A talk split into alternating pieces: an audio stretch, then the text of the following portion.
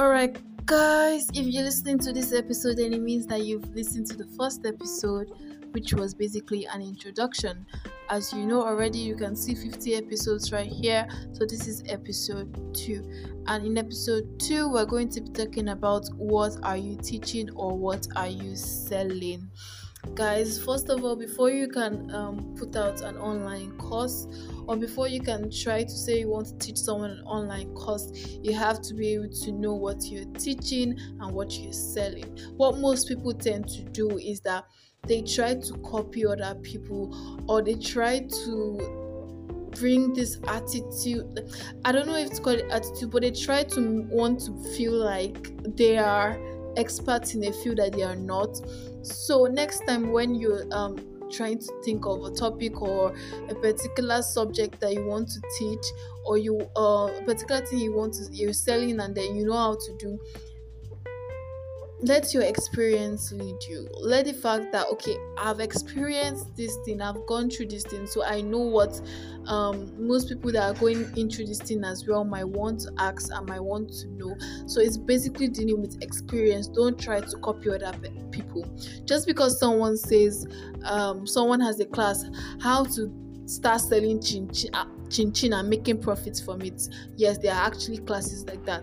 So if someone should start it and is working out for the person, fine. That doesn't mean that if it works, if if you try it out, it's going to actually work out for you as well. So you have to know your area. You have to know the area of experts.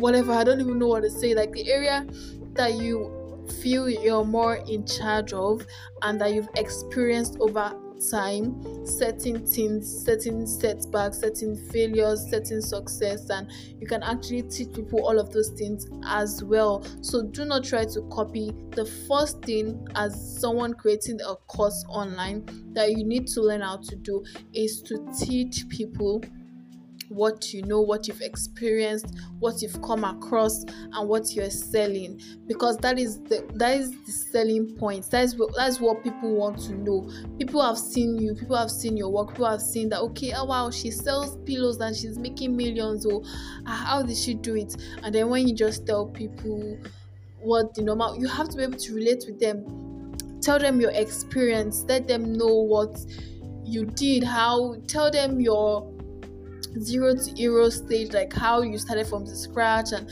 how you now became a hero what you had to do what you had to face challenges that came up you know? So don't teach um things that you just i don't know you just copied from other people. Teach things that you can actually relate with and you've experienced. Teach things in your expertise. Is that what they say? Like things that you're an expert at. So um yeah that is the that is all for the first episode. Um we are not really talking much here because this is a free class so we're just giving you the main main points. So um we're moving on to episode three. Do well to click episode three to know what um team is all about